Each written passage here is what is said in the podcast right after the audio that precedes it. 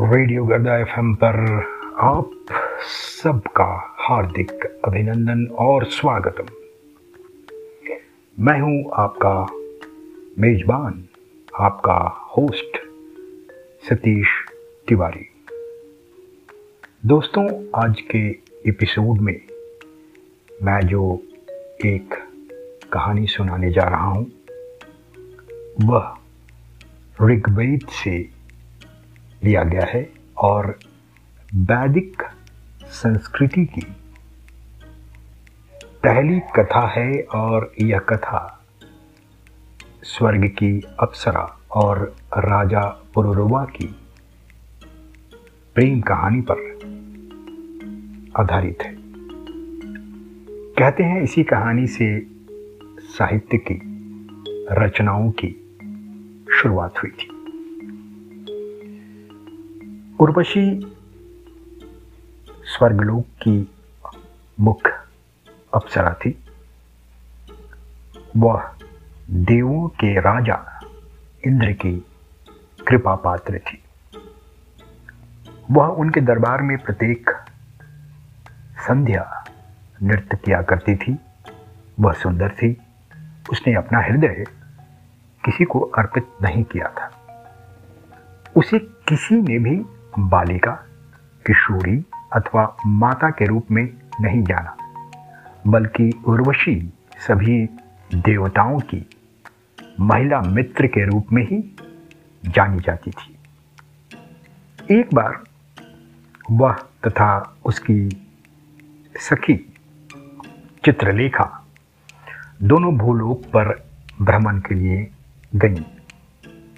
वहाँ एक असुर की उन पर दृष्टि जा पड़ी और उसने उसका, उनका अपहरण कर लिया। वह उन्हें एक रथ में लिए चला जा रहा था और वे ज़ोर ज़ोर से बिलाप कर रही थी कि भूलोक के एक राजा पुरुरवा ने उनका चित्कार सुन लिया। पुरुरवा सिंह के समान निर्भीक था उसने बिना किसी हिचकिचाहट के असुर पर आक्रमण कर दिया और अंततः उसने असुर को अपनी तलवार के घाट उतार दिया। उर्वशी विजेता पुरुर्वा के प्रेम में पड़ गई और पुरुर्वा उस सुंदर अप्सरा का रसिक उसका प्रेमी बन गया। किंतु उर्वशी को स्वर्गलोक लौटना पड़ा और पुरुर्वा उसके लिए बेचैन रहने लगा। पुरुरवा की समझ में ना आया कि वह क्या करे। उसने अपने बचपन के मित्र राज विदूषक को अपनी व्यथा कह सुनाई। एक दिन वह अपने उद्यान में बैठा। उससे उर्वशी के संबंध में बातें कर रहा था कि उर्वशी उसके पीछे आ खड़ी हुई। यद्यपि वह दिखलाई नहीं पड़ रही थी, उसने पुरुरवा को अपने उपस्थित होने का ज्ञान कराया और दोनों परस्पर आलिंगन में बंध गए। ठीक उसी समय स्वर्गलोक से एक दूत आया और उसने उर्वशी को देवराज इंद्र का संदेश सुनाया। संदेश था कि इंद्र ने उसे आज्ञा दी थी कि वह तत्काल स्वर्गलोक पहुंचकर एक विशेष नृत्य नाटिका में भाग ले। लाचार हो उर्वशी को स्वर्ग लौट जाना पड़ा। किंतु उर्वशी का मन नृत्य नाटिका में नहीं लग पाया। अनजाने में ही वह पुरुरवा को पुकार बैठी।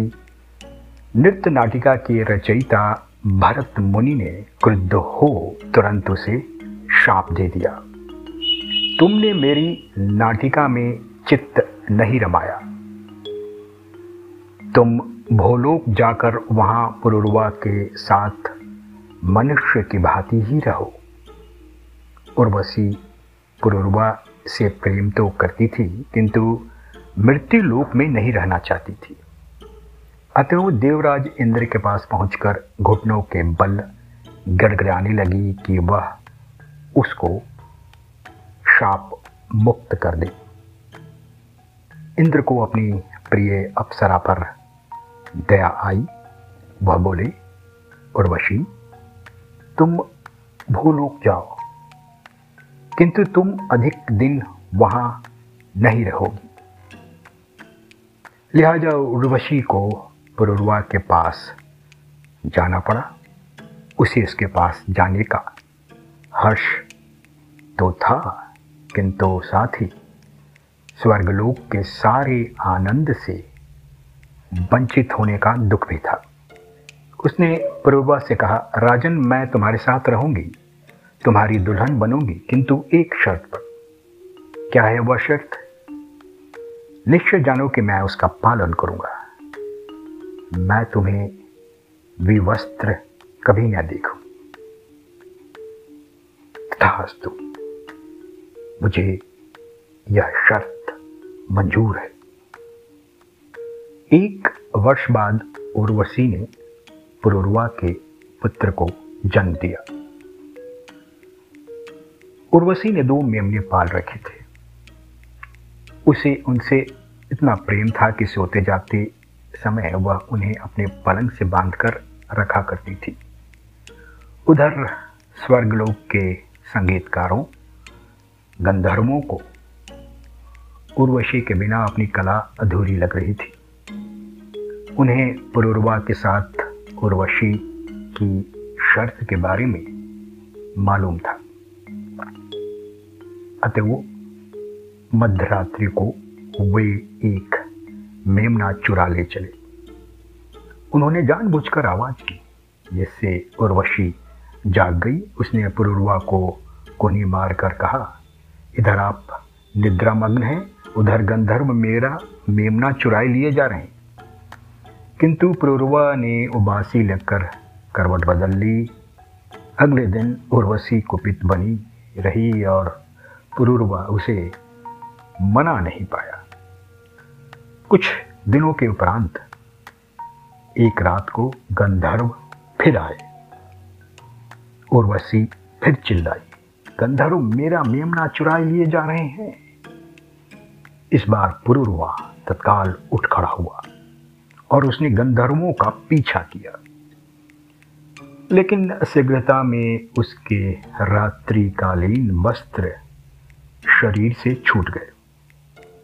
देखते ही देखते गंधर्वों ने बिजली चमकाने की व्यवस्था की।